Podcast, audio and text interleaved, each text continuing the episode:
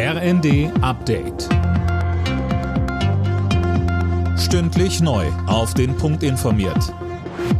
Ich bin Dirk Jostes. Guten Tag.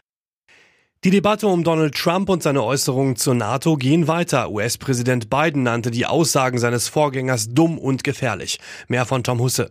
Kein US-Präsident werde jemals vor einem russischen Diktator in die Knie gehen, sagte Biden. Trump hatte gesagt, dass NATO-Länder, die nicht genügend Geld für Verteidigung ausgeben, bei einem russischen Angriff keinen US-Schutz mehr bekommen sollten. In Deutschland wird seitdem darüber diskutiert, ob Europa in eigene Atomwaffen investieren sollte. Die SPD-Spitzenkandidatin für die Europawahl, Barley, hatte das ins Gespräch gebracht. Scharfe Kritik an diesem Vorschlag gibt es unter anderem von der Union.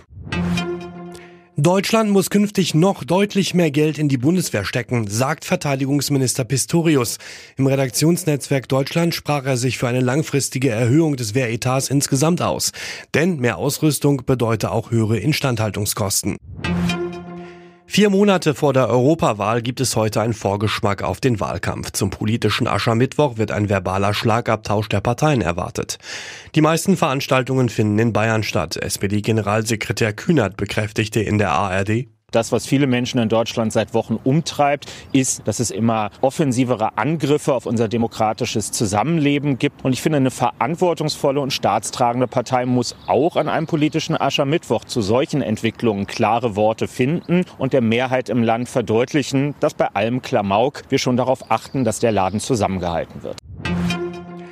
In Frankreich fällt heute das Urteil im Berufungsverfahren gegen Ex-Präsident Sarkozy wegen illegaler Wahlkampffinanzierung. 2012 hatte er die Obergrenze um fast das Doppelte überschritten. In erster Instanz war er zu einem Jahr Haft ohne Bewährung verurteilt worden. Alle Nachrichten auf rnd.de